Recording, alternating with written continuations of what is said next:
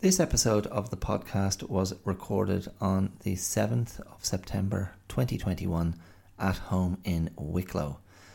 And it revolves around expectations and how expectations are such a central part of how we live and how we form our identity and how we understand our relationship with the world, both in how we meet the world and in how the world meets us. And I am really interested in how we respond when our expectations are not met and what kind of approach we can take to reacting or responding in better ways to those unmet expectations. That feeds into a little bit of a reflection on loss of control and anger management. I also take a little bit of time to remember the recently departed actors Jean Paul Belmondo and Michael K. Williams and there is time at the end of the episode for a nice little rant about a particular type of wellness that I do not care for. Otherwise, in the mix, there are some carnivorous chickens and intellectual snobbery, amongst other things. So I hope that's enough to intrigue you and entice you to listen further. I'll be with you shortly. Cheers. Ooh, not gonna change my mind. The dream. Hi, my name is Dara Clear, and you're listening to The Clear Out. How she, how she, how she, how she, how she, how she going? How she, how she, how she, how she, how she, how she going? how you doing? Are you all right? is this day going well? Goes the day well? That's an old um, that's an old black and white movie, isn't it? Went the day well? Is it a war movie? I'm not sure. Anyway, there you are. So I'm feeling a little bit weary. Ah, poor old me. My daughter's been homesick for the last couple of days, and being respectful of COVID protocols and due caution, we've kept her home.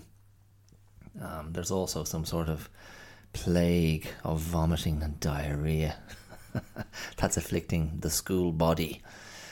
So yeah, we'll keep her back here. She's only had a, a bit of an old bit of an old cold. Um, but yeah, it's uh, as lovely as it is to spend time with her, there's a there's a little mental drain on the brain energy just having her around when I'm trying to get on with other things. And yes, that leads me to this episode's theme, which I think is expectations. And I find thwarted expectations. I believe that's a phrase I used in last week's episode. Thwarted expectations on a very, even on a very mundane daily schedule kind of way. I find them stressful. Like that's a that's a stress element um, in my own life. So if I have a little plan in my head, I'm going to do this, I'm going to do that, and then that gets kind of thrown out or uh, thrown thrown off kilter, that can yeah that can send me in a bit of a an internal tailspin. So I, I proceed through the day, and outwardly there's an appearance of it's all fine, but inside there's commotion, there's tension, there's upset, there's agitation, because my brain hasn't permitted the new reality to be just that. It hasn't accepted it. And so there's a little battle, a conflict going on. And some voice somewhere is going, This day shouldn't have been like this. It should have been another way. And that word, the good old should world word, is it's a loaded word. It's a it's a very judgy, uh, moralistic word. Word you should have. I should have. It implies ought, ought to. It implies the right thing to have happened. Uh, didn't happen, and there's a shaming aspect or a regret aspect to it. I should have I should have I should have read Ulysses. because I studied English literature and Ulysses was on the course. I guess that was the time I was meant to read it, but I didn't. I did enjoy the lectures though. I, I enjoyed the um, the lecturer we had for that particular uh, module, topic, subject. Uh, James Joyce's Ulysses gets its its own its own thing.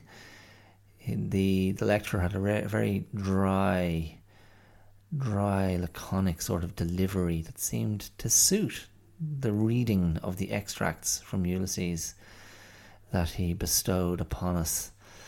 Um, but I never read it.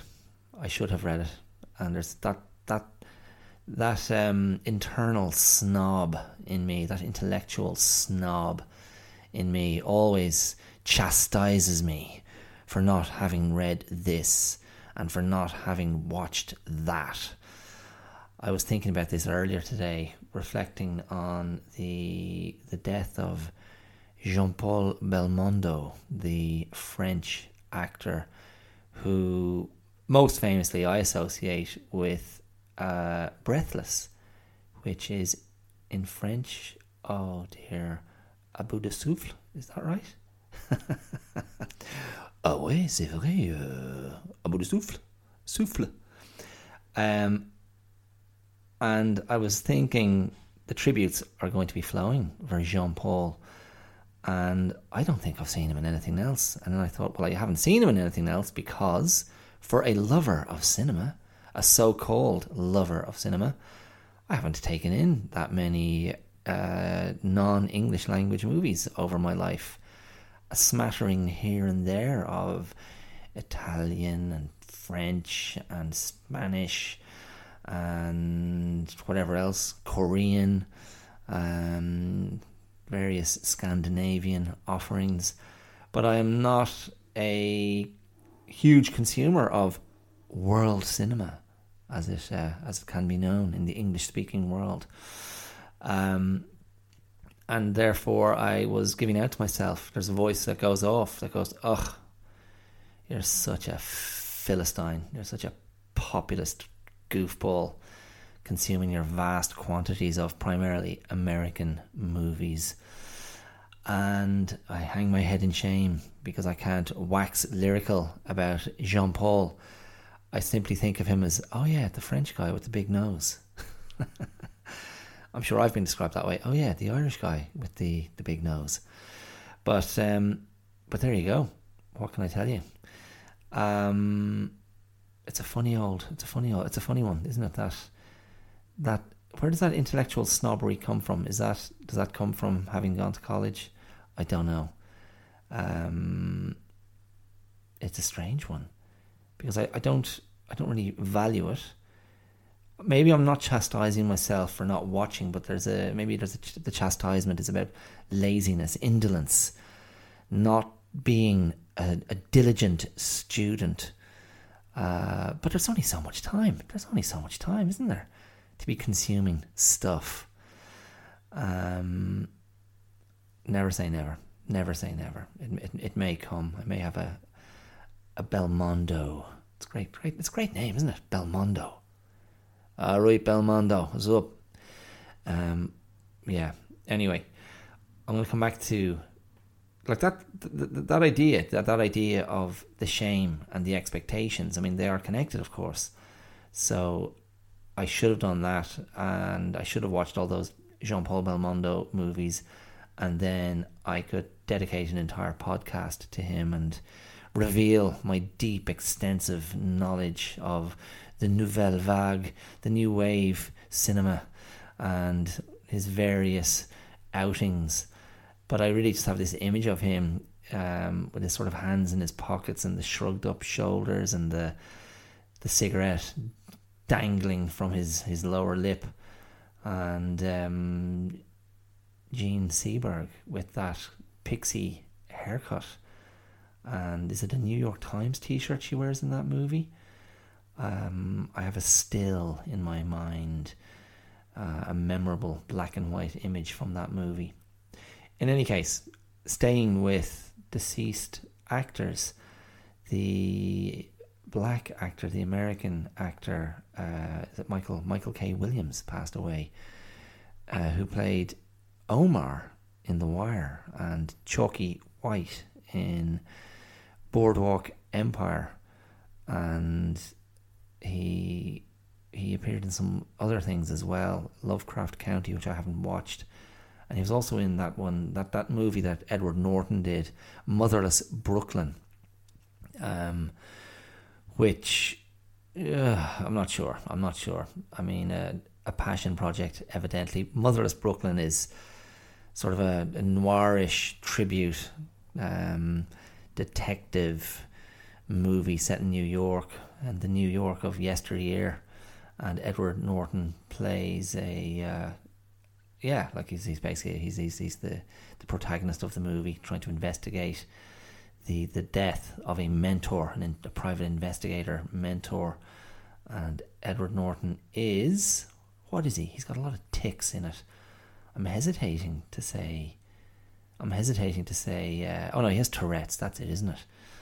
Um, but Michael K. Williams is a character in that, and what was consistent, well, certainly in the stuff that I saw him in, he um, he brought this tremendous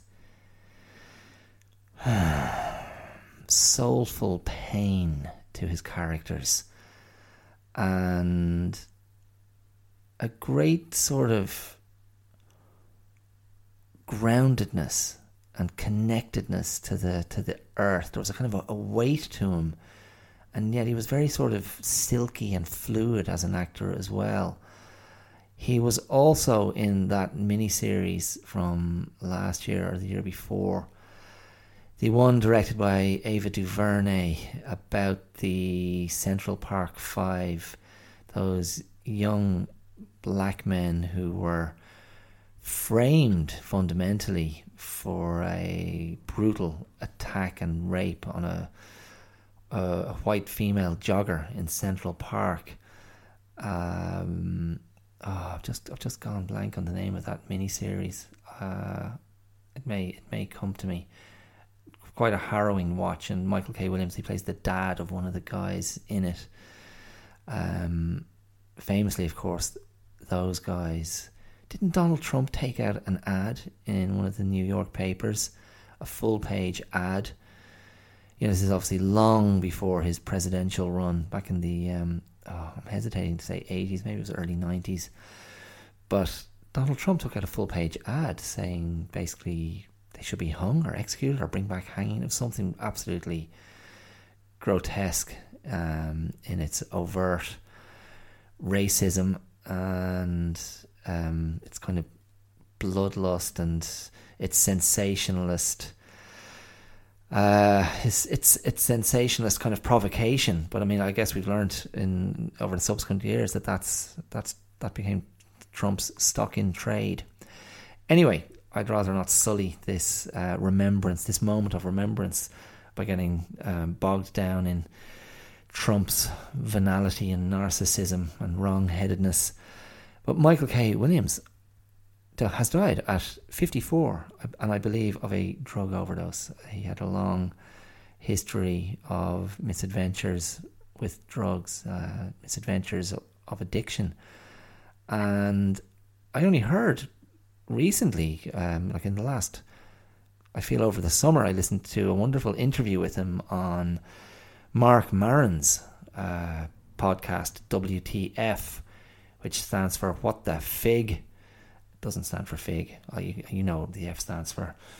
But um, Marc Maron, of course, who speaks very candidly about his own history of addiction and he frequently connects very strongly with uh, his the, the, people he interviews uh, when they've had a similar background, and it was a really nice interview.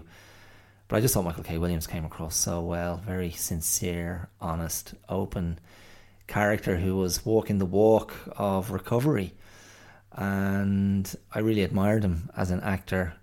I thought he was always interesting. He was always unique, a very attractive actor who brought tremendous as I said, like this just this wonderful sort of soulfulness and carried pain. Um, he always brought a sort of a haunted, pained quality to his characters, but was also a wonderful, a wonderful, um, a wonderful sort of appetite for life, um, and a and a joyfulness, um, and a, a, great.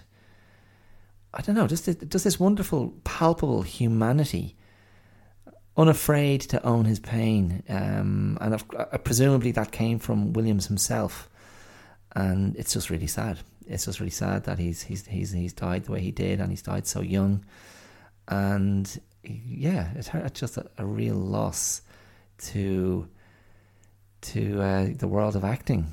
It's yeah, I, I I I am. I am deeply, deeply saddened by it.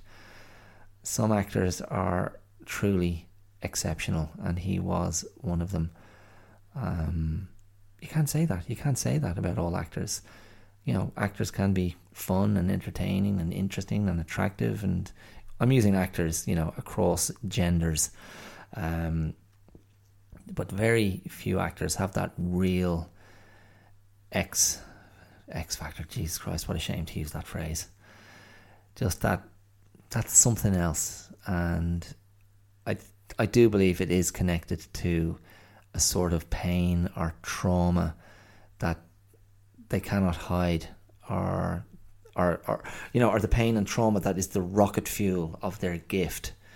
Um, which is not to say I'm not a believer in I'm not a believer in this thing that you have to be you know have to live a chaotic, tormented life to be a brilliant artist. Um, I think that's just a it's just a coincidence. I think that's a cliche.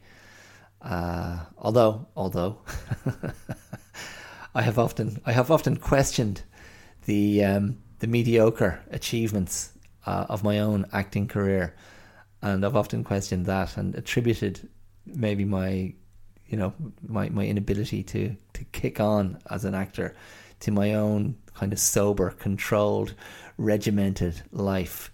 That there's far too much self control in me as a as a person, and that I can't shake that as an actor.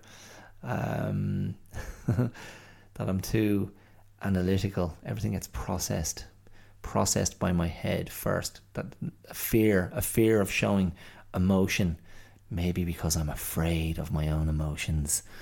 I'm psychoanalyzing myself here.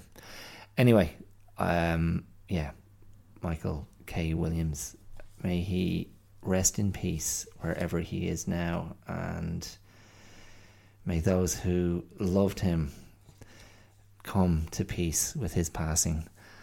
Um, but yeah, a real, a real loss. Um, so anyway, I wanted to get back to this idea of expectations.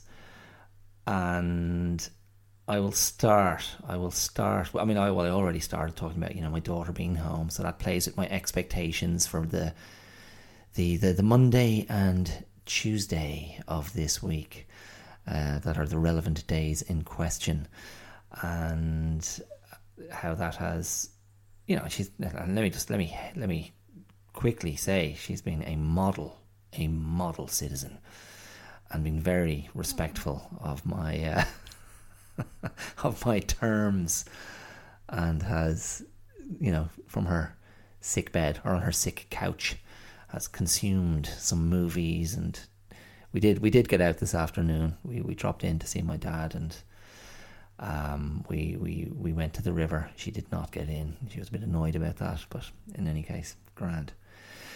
But yeah, expectations. So, I'm going to start with this premise that expectations are a form of fascism. How about that? That's extreme, isn't it? Why go moderate when you can go extreme? But what I mean is expectations if we if we insist on really entrenching them in our in our sort of in our future narrative. Expectations are a form of extreme control. This is what's going to happen. This is what i want to happen. This is what I, this is what should happen. This is what i expect to happen. And that then i think leads us to conflict because that's a type of it's a type of schema that we impose on things that have yet to happen. And is it not utterly logical that we cannot control the future any more than we can control the past? So the the core idea here then is one of control. So expectations are possibly one of the most futile things we can have. And I'll give you an example, okay? Uh, one of one of many perhaps that will ensue. But earlier today, I sat down to record a meditation. this is part of the work I'm doing for Aura. Feel your aura. Aura, the meditation and wellness and sleep app that I've been doing some work for over the last couple of months. And I wanted to record a meditation about being a parent to yourself. So I did, and I didn't in the in that recording. I did not use the word, the phrase "inner child" once.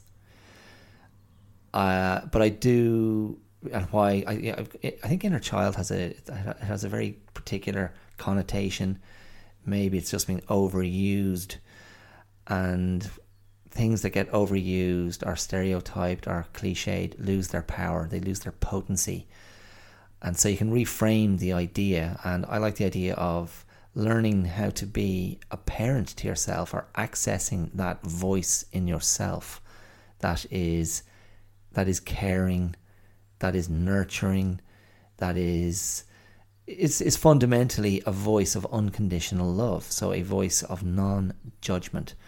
And so I wrote a type of mantra or affirmation around this idea of the ever present positive voice as an antidote to, I think, what a lot of us have, which is an ever present negative voice.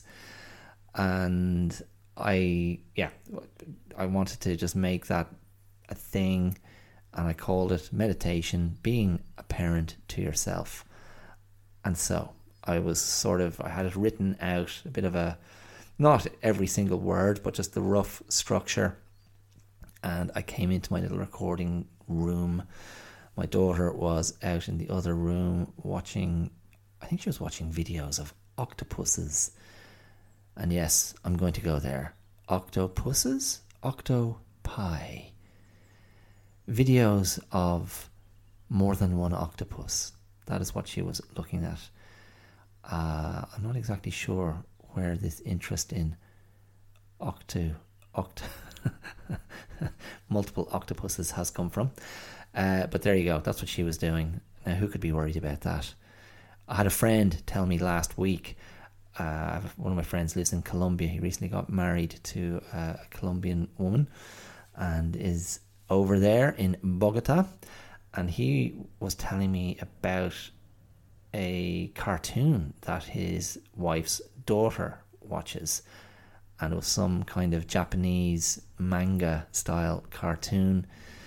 Uh, so this is a particular uh, genre of animation, and I think his wife's daughter is nine, and he was just describing how there were very, you know, well, there were for him some very alarming ideas and messages in the cartoon that this this girl has been consuming a lot of.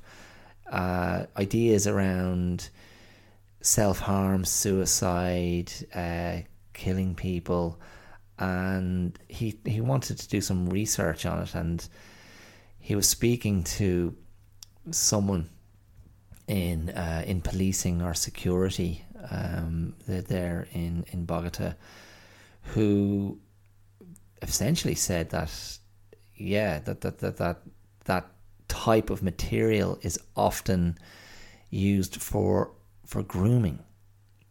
And part of the dynamic is to cultivate uh, secrecy to cultivate a culture of secrecy and not sharing and privacy in the child. And clearly that is to make the child to break the confidence as in the confiding bond a child may have with their their parents. And that is a very potent um, a very dangerous and sinister wedge that can be exploited by by those who, who want to do what they want to do to young people. Um, so there you go. Uh, anyway, that's that's a bit of an alarming and disturbing segue. Um, but my daughter was watching videos of marine life. So there you go. She was doing that. I came into the recording room this morning to record that meditation, and it's a meditation. And it's a meditation designed to bring the listener to a very gentle, self caring place. It is also a meditation designed perhaps to be listened to at night time.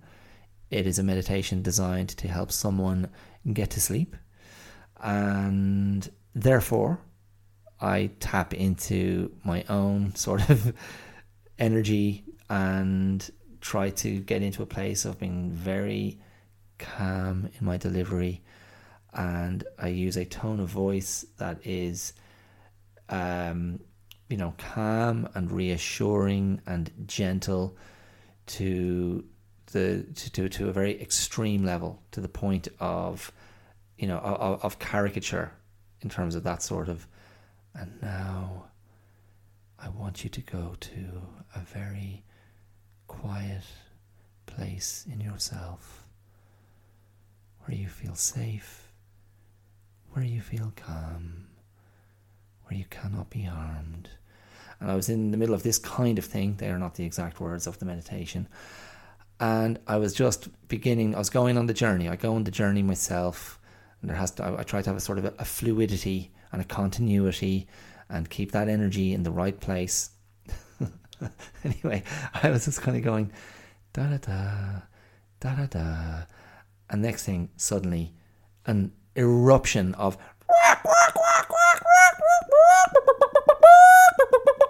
right outside my window. And those bloody chickens. Oh my goodness. There you go, there's a disturbance right there. Those bloody chickens had transgressed. They had crossed the border from the back garden to the front garden. And there's been a lot of, yeah, they've, they've been migrating into the, the front side of hashtag blessed. Uh, this is all, you know, there's always a story. We, I mentioned in a previous episode that we had moved the chickens up onto the mezzanine garden uh, and put them in a pre existing, a little bit dilapidated, but a pre existing coop up there. So we shifted, relocated their hen house because we were sick of them flying away. We've got these magic flying chickens. They had to be special. We just couldn't get normal, bog standard chickens. They have to be these flying Polish chickens with their half Mexican rooster friend. And we were sick of them getting spooked and flying off. So I said, right, we'll keep them in the coop all day. But in the last week or so, my wife's inclination to want those chickens to be happy and loved and cared for um, has meant that we've been letting them out again. So releasing them not only from their hen house within the coop, but then releasing them from the coop so they can do a bit more free rangey stuff and drop down from the mezzanine to the back garden, but then they're back up to their old shenanigans. up onto the fence, walk along the fence, drop down to the front side of the cottage, and then you kind of round them up, bring them back. Anyway, whatever. I mean, and, and they've also they've also started laying eggs. I think that did get a mention last week, uh, so that's quite exciting. Little small, pretty eggs. But um, yeah, there they were this morning, wrecking, wrecking my head because they kept coming around here, having a squawk. I ran out. I ran out of here, chased them, chased them back to the other side. Came back in here, got my energy back in the right place, went to resume the recording, started that, and they're outside the window again.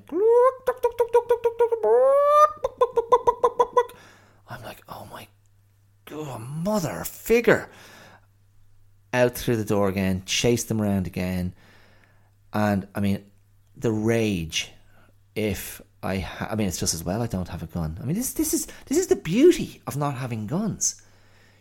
When you're angry, you can't kill someone with a gun. You might have to find another way of killing them, like picking up a trampoline and throwing it at them, or looking for a, a conveniently placed stick to bludgeon them to a feathery death, a deathery feth. Uh, oh, lads. Anyway, that was, I think, three or four times in a row. So, what should have been maybe 45 minutes of just concentrated, undisturbed recording um, and finishing of that meditation, which is, I think, only 12 minutes long, that ended up being almost two hours' work because of these chicken interruptions. And that's what I'm talking about expectations. expectations. Expectations shattered, ruined, decimated. And for me, and I definitely, definitely have quite a bit of control freak in me. I like order. I like ritual. I like routine. I like systems. Oh man. I mean, how can how? I mean, it's ridiculous, isn't it? I mean, I, I hear myself list that off, and you think, how in God's name would I ever be able to just be happy and content? Because it's just a very, um, it's not a very realistic uh, set of values with which to meet the world. Because the world is chaos, and people are chaos, and animals, to an extent, are chaos. And those chickens, those lovely delightful chickens. Who? Let me just let me let me let me let me be clear.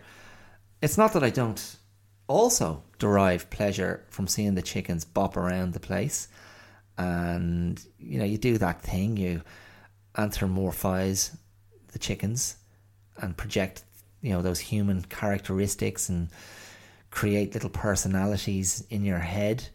And that becomes a humorous sort of narrative you tell yourself about the chickens. And, you know, there's a, a cutification and a, a that I think we're all susceptible of, are susceptible to. Um, and I am no different in that regard. So those lovely chickens, you know, God bless them, are they're so lovely and cute. And yeah, I was like, yeah, yeah, let the chickens out, and okay, that'll be fine. And they destroyed, demolished, ruined my peace this morning when I was trying to record. I got there in the end. But anyway, later on, I was looking out, they were back on the other side of hashtag blessed, and I was looking at them. And one of them, who I do consider the main culprit, the main transgressor, the leader of the pack, the one who seems to be the first to jump the fence. I mean, they're like, it is, it's, it's like a prison drama. You know, it's like a prison drama, except we only have three prisoners. So it should be quite easy to police this prison. It should be quite easy to be a prison warden here when you've only got three bloody prisoners. But you take your eye off them, and that's what prisoners thrive on. They thrive. How does a prisoner survive? They they they survive. You know, in the spaces where they're not being looked at, presumably having never been to prison. But I'm, I'm gleaning this from the various shows and movies I've watched over the years. The life is away from the eyes. It's away from the cameras. And it's also where the scary stuff happens. But that's, I guess, that's part of the deal. That's part of the ecosystem uh, of the prison, and so our chickens are no different. And so there's squawks, these squabbly, squawky skirmishes when I'm out there, you know, wishing I had something to beat them with. Can you feel it? Can you feel the anger? Can you feel my own bloodlust? Uh, I mean, it, it's a terrible thing, isn't? I mean, I just had this terrible, this terrible thought. I'm hesitating to reveal it, but isn't it interesting? The kill instinct. It's it's it it, it it's it, ah, I'm I'm really hesitating here, but I wonder if the the kill instinct is similar to the sex instinct. The the the, the execution of the act, the fulfillment of the act, kills the feeling. The fulfillment of the act leaves you spent on the other side. Now, I can't speak for the female experience. Um, I can only speak for the male experience and my own experience. And it's a cliche. And yeah, I'm sorry. Um, you know, it, it, it, it's very unnuanced. But that was that just jumped in my head so if I ha- if I had satisfied my desire to kill, as soon as I had done it, I would have regretted it. I'm sure I would have been mortified. Imagine turning, you know, explaining that to my daughter. Yeah, I just killed the chickens. Why? Because they interrupted my meditation recording. You're what? My medita- What are you doing? It's a meditation record. What's that? Well, I. Oh my god! So you killed the chickens because you were trying to speak in a, a in a wussy voice into your big microphone and think you're a legend helping people. And that's why you killed the chickens. Three living organisms. That's great. You're a great advocate for wellness. Are you to put that? Are you to put that on the app? How I killed three chickens.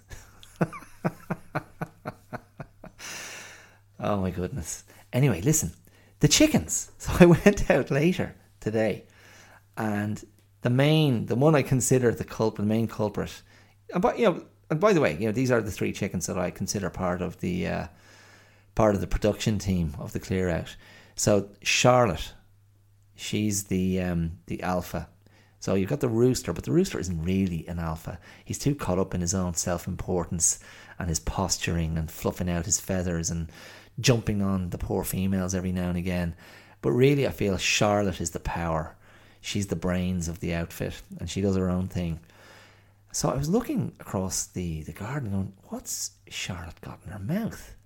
Because she was kind of pecking and flicking something in the air. And I was like, that's weird. What is it? Is it a leaf, a bit of wood? What would it be? And so I, I went over to have a look, and she had caught and killed a little mouse. And I was thinking, oh my goodness, do chickens kill mice? Is that what they do? I suppose they do.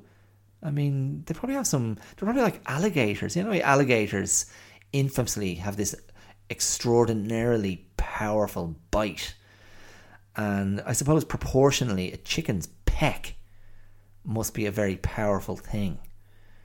You know, coming down at velocity with that that uh, pecking trajectory.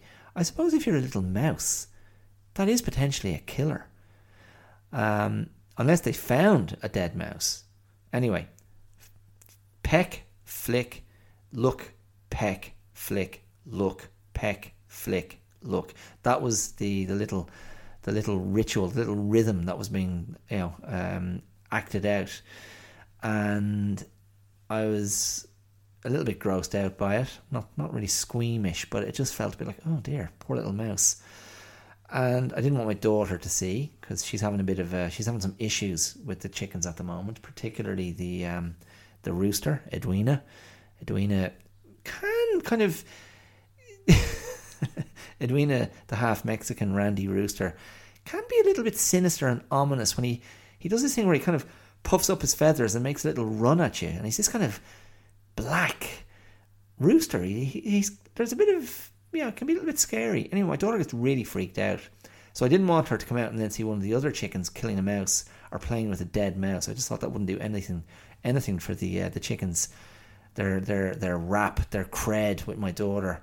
They just need a bit of better PR at the moment. Anyway, I, I went back out to dispose of this mouse once my daughter's my daughter wasn't looking. And what did I find? I found a second dead mouse, but this one was a baby. So, a baby mouse that had been, I believe, swallowed and regurgitated. So, it was gross. I then found the original mouse, which was like a small adult, I would say. And these are very, these aren't like, they're not like, they're not like city rats or city rodents. Like country mice, they're clean. You know, they look like clean little woodland animals. They look very natural and healthy.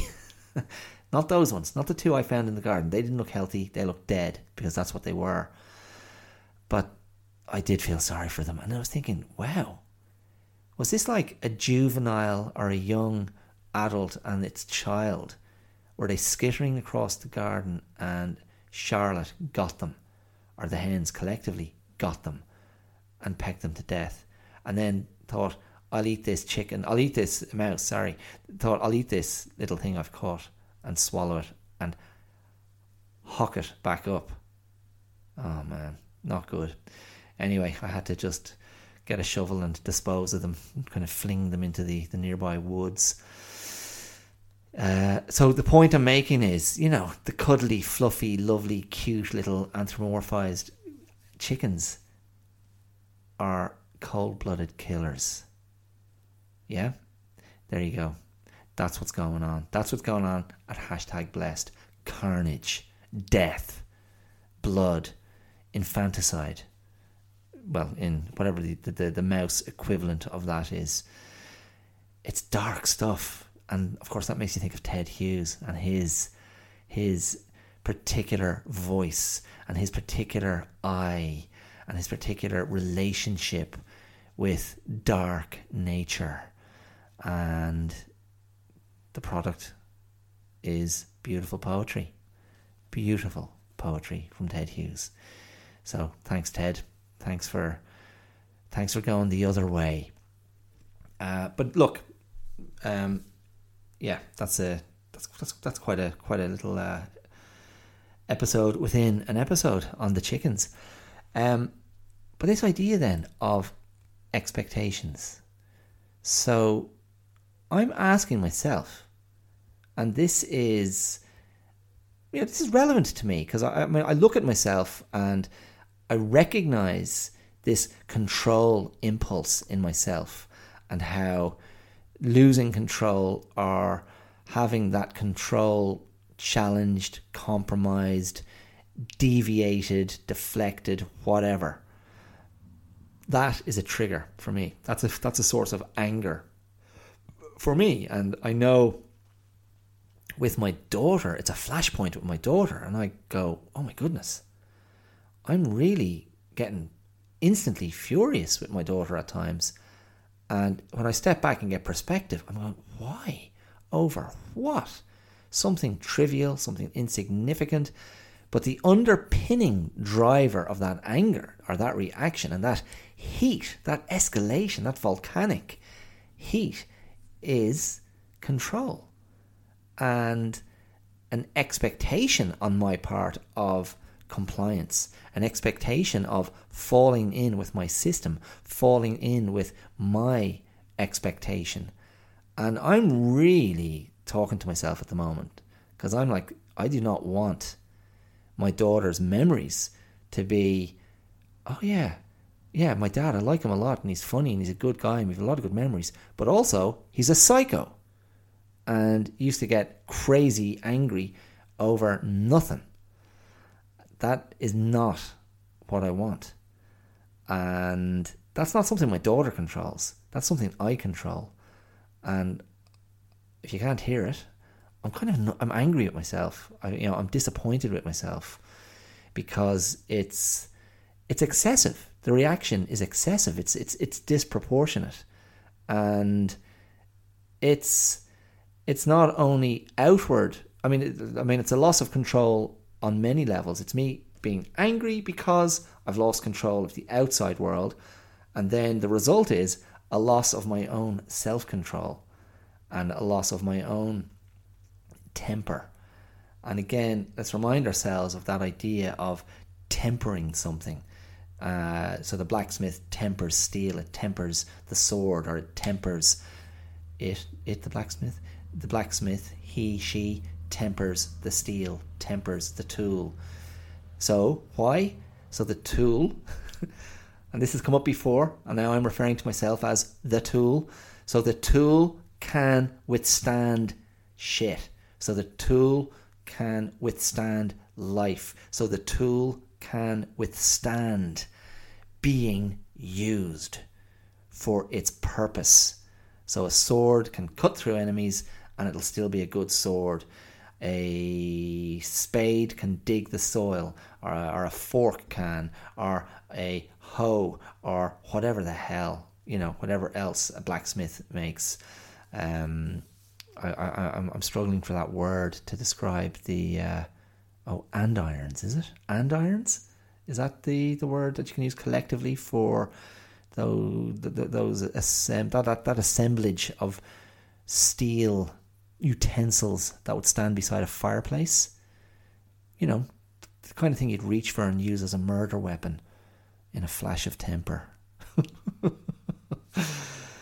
oh my god, good luck. Listen, expectations. I'm to keep I'm to keep repeating it just to keep grounding us in this idea. So, what I am exploring in my mind as I speak right now is can can we be truly detached from expectations? That's probably not very realistic, is it? Because we sort of build our world around results. I had that experience with that person. I had that experience when I went to that place. I had that experience when I ate that food, drank that drink. Uh, I had that experience when I conducted myself that way. And if they're positive experiences, or, or negative, of course, that those experiences and those results condition our behavior. They condition our view of ourselves. They condition our conviction about ourselves and about the world we move in. Now, that then becomes our template. That becomes our template that guides us on it's not subconscious, it's and it's not unconscious, and it's less than conscious. This is more like muscle memory. It's the equivalent of muscle memory, isn't it? So once you've learned how to turn a handle on a door, once you've learned how to uncap a bottle or uncap, unscrew a, a, a the lid off an unopened jam jar, once you've learned how to do that, you don't need to be taught again. It's assimilated. It's assimilated knowledge. I mean, that's what muscle memory is fundamentally, isn't it? Um, I mean, imagine if your muscles never remembered how to do anything. I mean, that, that's possibly a medical condition. That would be horrendous. Having to relearn every single time. I mean, how how much time would you spend in your? It, it's it's like being a, it would be like being a permanent toddler, a permanent baby, a permanent infant. Show me again. Like getting that, that digital function, learning how to grip, learning how to use your fingers, your hands, and learning the most basic movements.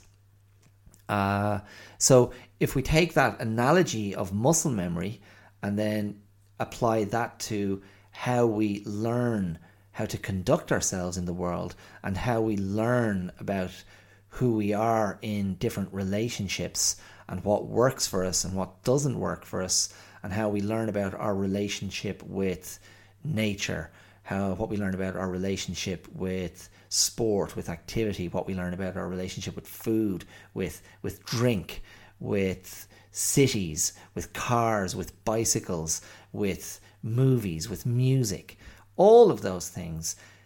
That all becomes a learned experience that we assimilate, and then that informs expectations. And therefore, expectations are enormously powerful. They're enormously powerful because we are led by them.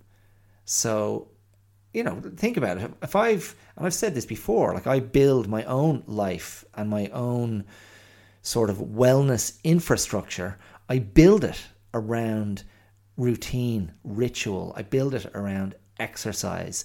I build it around first principles that I return to again and again and again. Why? Because I expect them to restore me. I expect them to reset me. I expect them to put me back in a place from where I can begin again in a calm, healthy, uh, positive way. And that is all built on experience and expectation. So, oh, so. For example, I am yearning, yearning to go back to the cinema. The cinemas are open again, and yeah, I'm really keen to get back in a cinema, and I'm romanticizing it. I'm almost fetishizing it in my head. Uh, to go, you know, with my wife and daughter, to go alone, to go just with my daughter, to go just with my wife, whatever, it doesn't matter. Um, because I have an expectation that just to be immersed in that environment again is going to give me a lot of pleasure. Now, what happens? You go to the cinema and there's some numpties sitting below you or in front of you and they're on their phones or they're jibber jabbering all the way through the movie and that's it. Ruined. Expectation shattered. Yeah? So then therefore the challenge is not it's not to change expectations.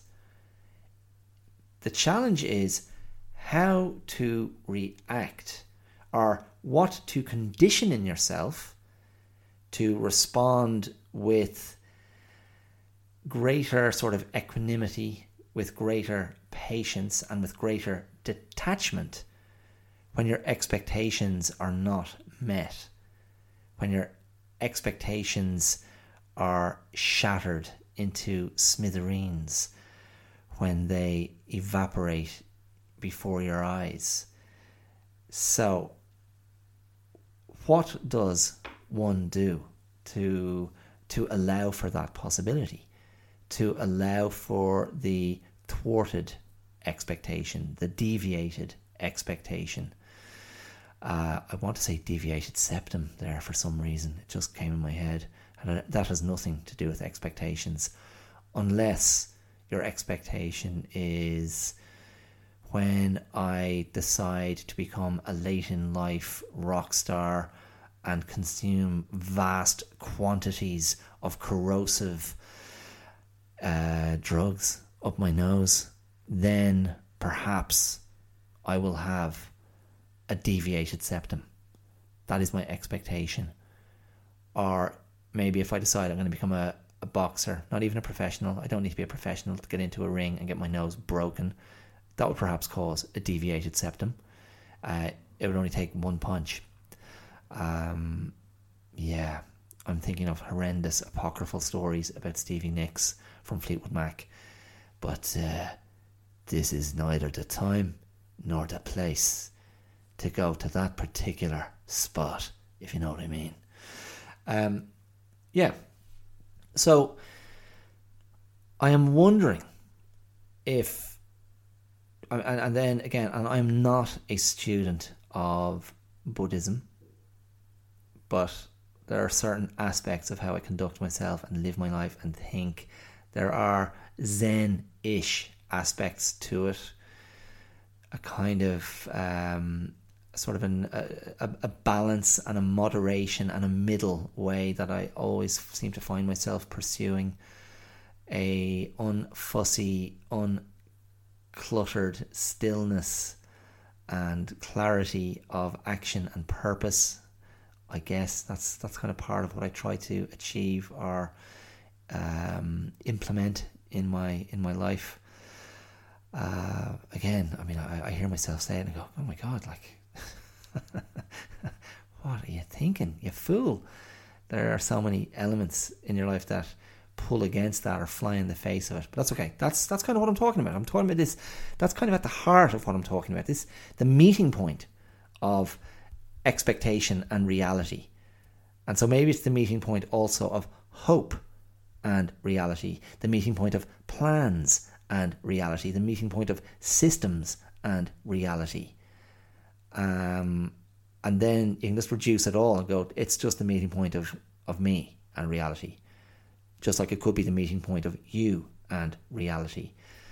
But what I'm driving towards is when it comes to the expectations not being met, when it comes to the expectations becoming something else entirely, then I'm wondering about the the Buddhist idea of of of detachment, of not attaching value, of not attaching worth, of not attaching the good bad dichotomy to experience, and rather the rather the idea of just going, it is what it is, and be present with what it is.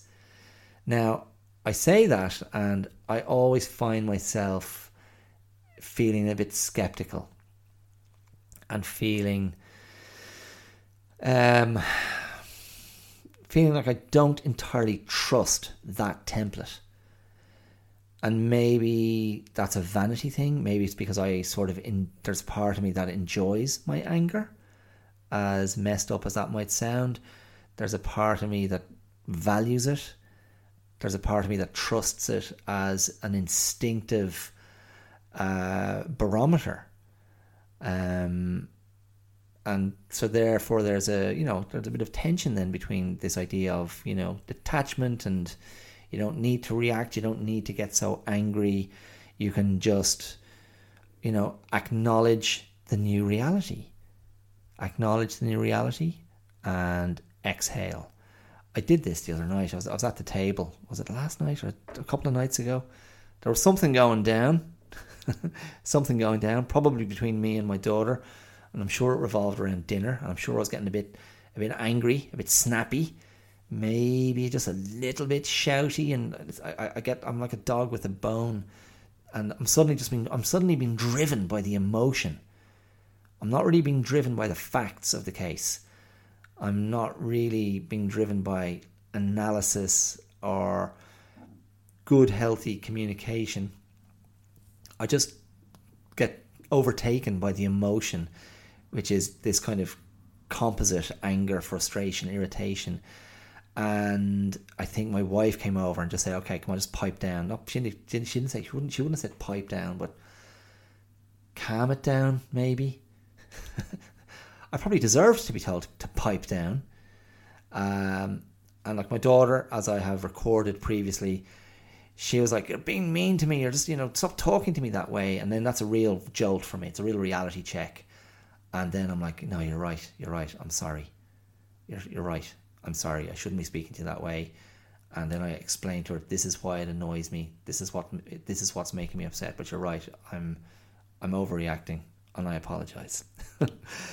Now, I can't remember if it was before I said that or after I said that, but I did this sort of uh, this physical gesture of throwing quite vigorous exhalations up to the ceiling, like a big, like I'm throwing my hot air up into space. and you know, it's basically it's just an action repeated three or four times. And over the years, I have found that gesture very helpful. And I don't think my wife had witnessed it for quite some time because I saw her doing a, a, what the fig kind of double take from her uh, from the I think she was sitting on the couch at that stage, and I just think she was looking at me going, "Holy shit! I am married to a lunatic." Because It was just there was a, a look of there was a look of kind of this combined horror, disdain, repulsion, and incredulity, and probably disappointment. Just like, oh, sweet Jesus, uh, this guy is an absolute idiot.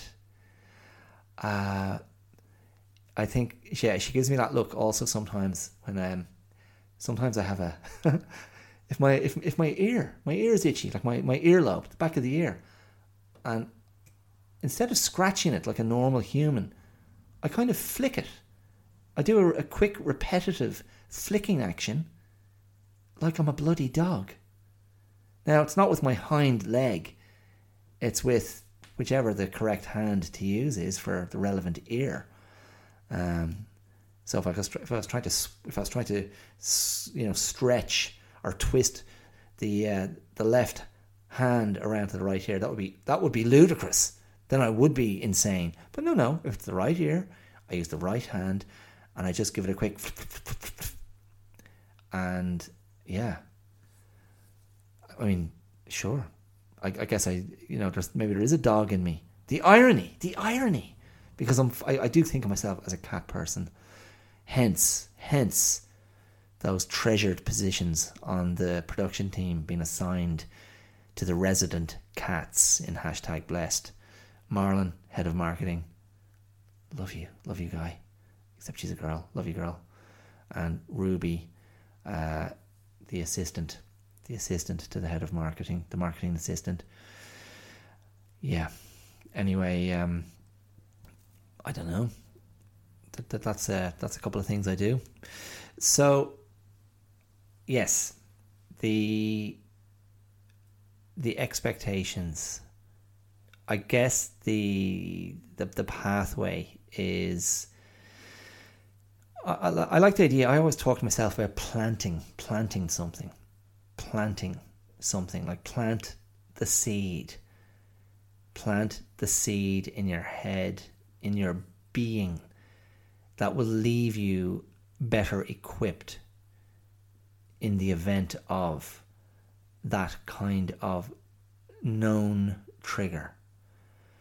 Um, I mean, the, the what I'd compare that to, you know, instead of staying in the the the idea of future planning and thinking that far ahead, I mean, I used to talk about this, in, you know, when I was teaching karate, um, or, or you know, and, and, I still do teach karate, but I, I talk about, you know, planting the seed of of energy. So before I step into the dojo, I've already sort of done that work. I've already done the, the preparatory work in my head. I'm coming into a space that is going to make demands of me. I'm coming into a space that's going to require a level of effort and commitment and concentration and focus and a level of positive aggression, um, a level of assertive physical fire that is central to the execution to the to the execution of effective martial arts and anytime I was training or teaching, that prep work would be done.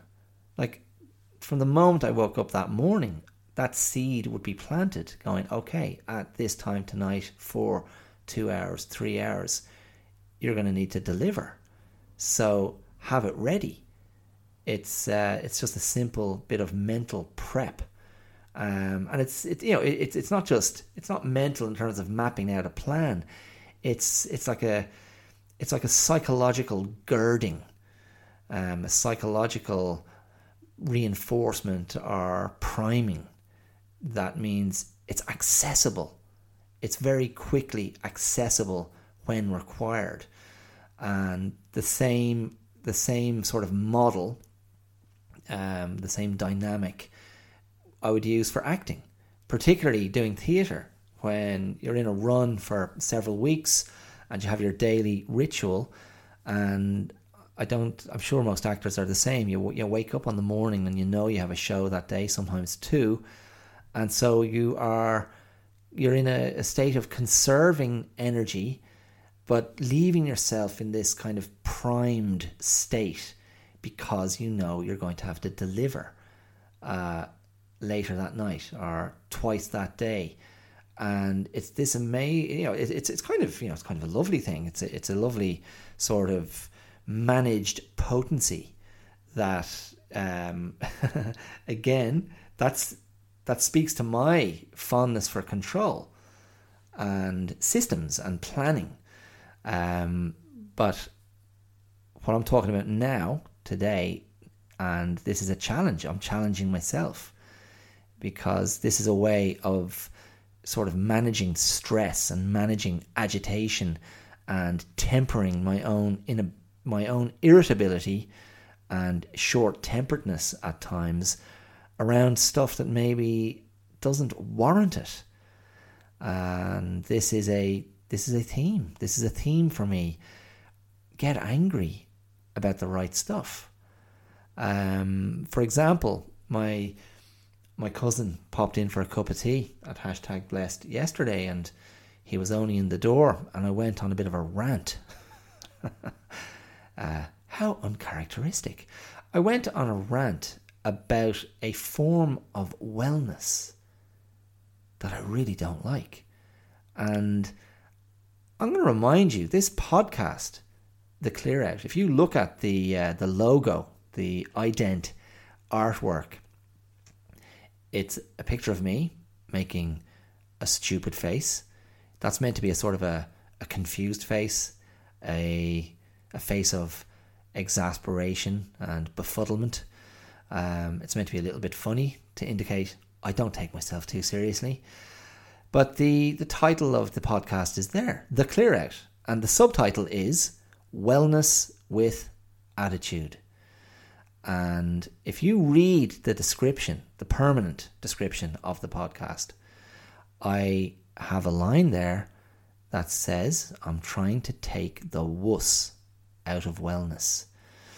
Now, you know, that's maybe just a bit of a you know bit of a funny thing to say. Um, it's trying to go it's wellness with a bit of a barb, wellness with a spike, wellness with a with a bit of a bitter aftertaste.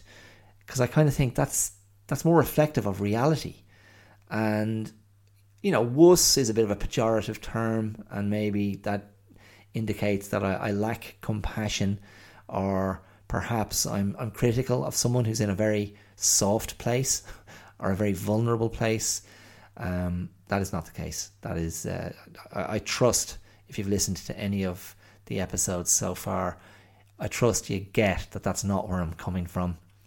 Um, it's really that, that that that line I use to take the wuss out of wellness. I suppose it speaks to my sense of humor, but there is a type of wellness that really pushes a button in me, and you know, there's a lot of people out there uh, that advocate uh, and this is it's I think it's just part of the the age we live in, the social media age, and it's fundamentally this high octane, super amped, hyper achieving wellness. I find it detestable. I find it ludicrous. I find it airless and brainless. And it's you know it, it's kind of an Instagramification of of wellness. It's a curated wellness. It's a performative wellness. It's an evangelical wellness that I reject on every level. Because wellness to me is not about, you know, this hyper optimization. It's it, it's much more moderate and human and flawed and and frail and vulnerable um, than that. And I think to me, wellness is it's finding that line.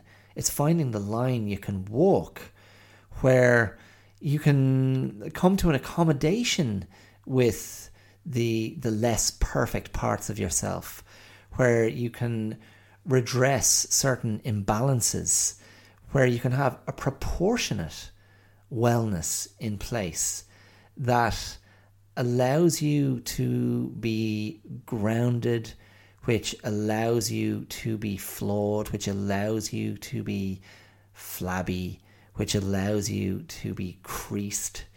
Um, it's not about soft, light photos of bodily perfection in yoga pants. Uh, it's not about your latest kettlebell regime where you can, you know, build enormous muscle mass and be an alpha dog, whether you're male or female, whatever. I don't care. It's like that's not wellness. That's that's modeling. That's that's a you know it's it's a it's it's a fashion window, and it's faddism, and it's just rolling from one obsession to the next, and it's screaming from the the rooftops how you've just done 877 down dogs in a row. As if, as if that's the bloody thing. You know, wellness should make you quiet. Wellness should put you into a place of humility and ease and effortlessness, not endless, effortful perfection. I just go, God almighty, get out of my face with that shite. so, I don't know. Maybe I'm not advocating wellness at all. Uh, maybe I've completely got the, the wrong end of the stick here. Um, but that kind of thing, that kind of thing, yeah, you can stick it. It's, you know, that again, like the curated, you know, galleried wellness that's um, that's not what I'm trying to do. That's not what I'm about. That's not what I value. That's not what I advocate. And yeah, I just think it it, it just becomes it, it, that that approach takes all of the oxygen out of it, and it also becomes a bit of a a bit of an enormous love in, a kind of a mutual appreciation society. And, you know, let's all go to an event where we're just being unbelievably well together. Uh, I'm getting into treachery, treacherous territory here. I know. Um, there's nothing wrong with hanging out with good people. God, I mean, that's that's a great thing, isn't it? Uh, speaking of which, I was at a great party at the weekend where my, my beautiful wife performed some music for the first time in a long time, and my God, it was a pleasure. It was a pleasure to hear her sing, to see her in her power. And she played a couple of new songs, a couple of original, new original songs of her own, which were brilliant. And yeah, I don't know, just fills me with love for her. Um, yeah, I was, and it was a great party, and it was the the the, the person being celebrated. He threw it, and the guy knows how to put on a party. So, uh, thanks, Bob. Thanks, Bob, if you're listening. That was a great one. Um, that's wellness. Good people together, having a good time, you know, but not banging on about it to everyone. So look, um, on that note, I will I will love you and leave you with my own my own little brand of wellness. So stay imperfect, stay flawed, own it, love love what you are as you are in this moment and uh, you know, you know, next t- tomorrow's another chance. This evening, whenever, is another chance. It's another chance to step into a better space. Those chances never go away. That's that's the kind that's the kind of wellness I believe in. There's always a chance to step into a better place. Always. Uh, believe that. Feel it. Uh, plant that seed you can you can send me some love in in monetary form if you so desire. You can support the podcast uh, on Patreon. You can go to patreon.com forward slash the clear out and make a regular donation to this independent podcast. You can also use the supporter link, which you'll find in the description for the episode that you're listening to, wherever you're listening. That's supporter, where you can make a one off donation, donation, the 101 donations, donations. Uh, and also in the description, you will see the Twitter account and the Facebook page and the Instagram page for the Clear Out podcast. Uh, and also an email that clearoutlive at gmail.com if you wish to communicate or put anything out there on social media that sends the podcast some love, I'd be really grateful because I'd love to get more ears, more ears on the show and keep this thing rocking for as long as I can because I'm enjoying it and I hope you are too. Okay, listen, thank you so much for listening. Thank you for giving me your ears, giving me your time, your attention, a little part of your day. I am very grateful, sincerely. And I look forward to being here again soon. Okay, take care. All the best. Mind yourselves. Bye bye. Good luck.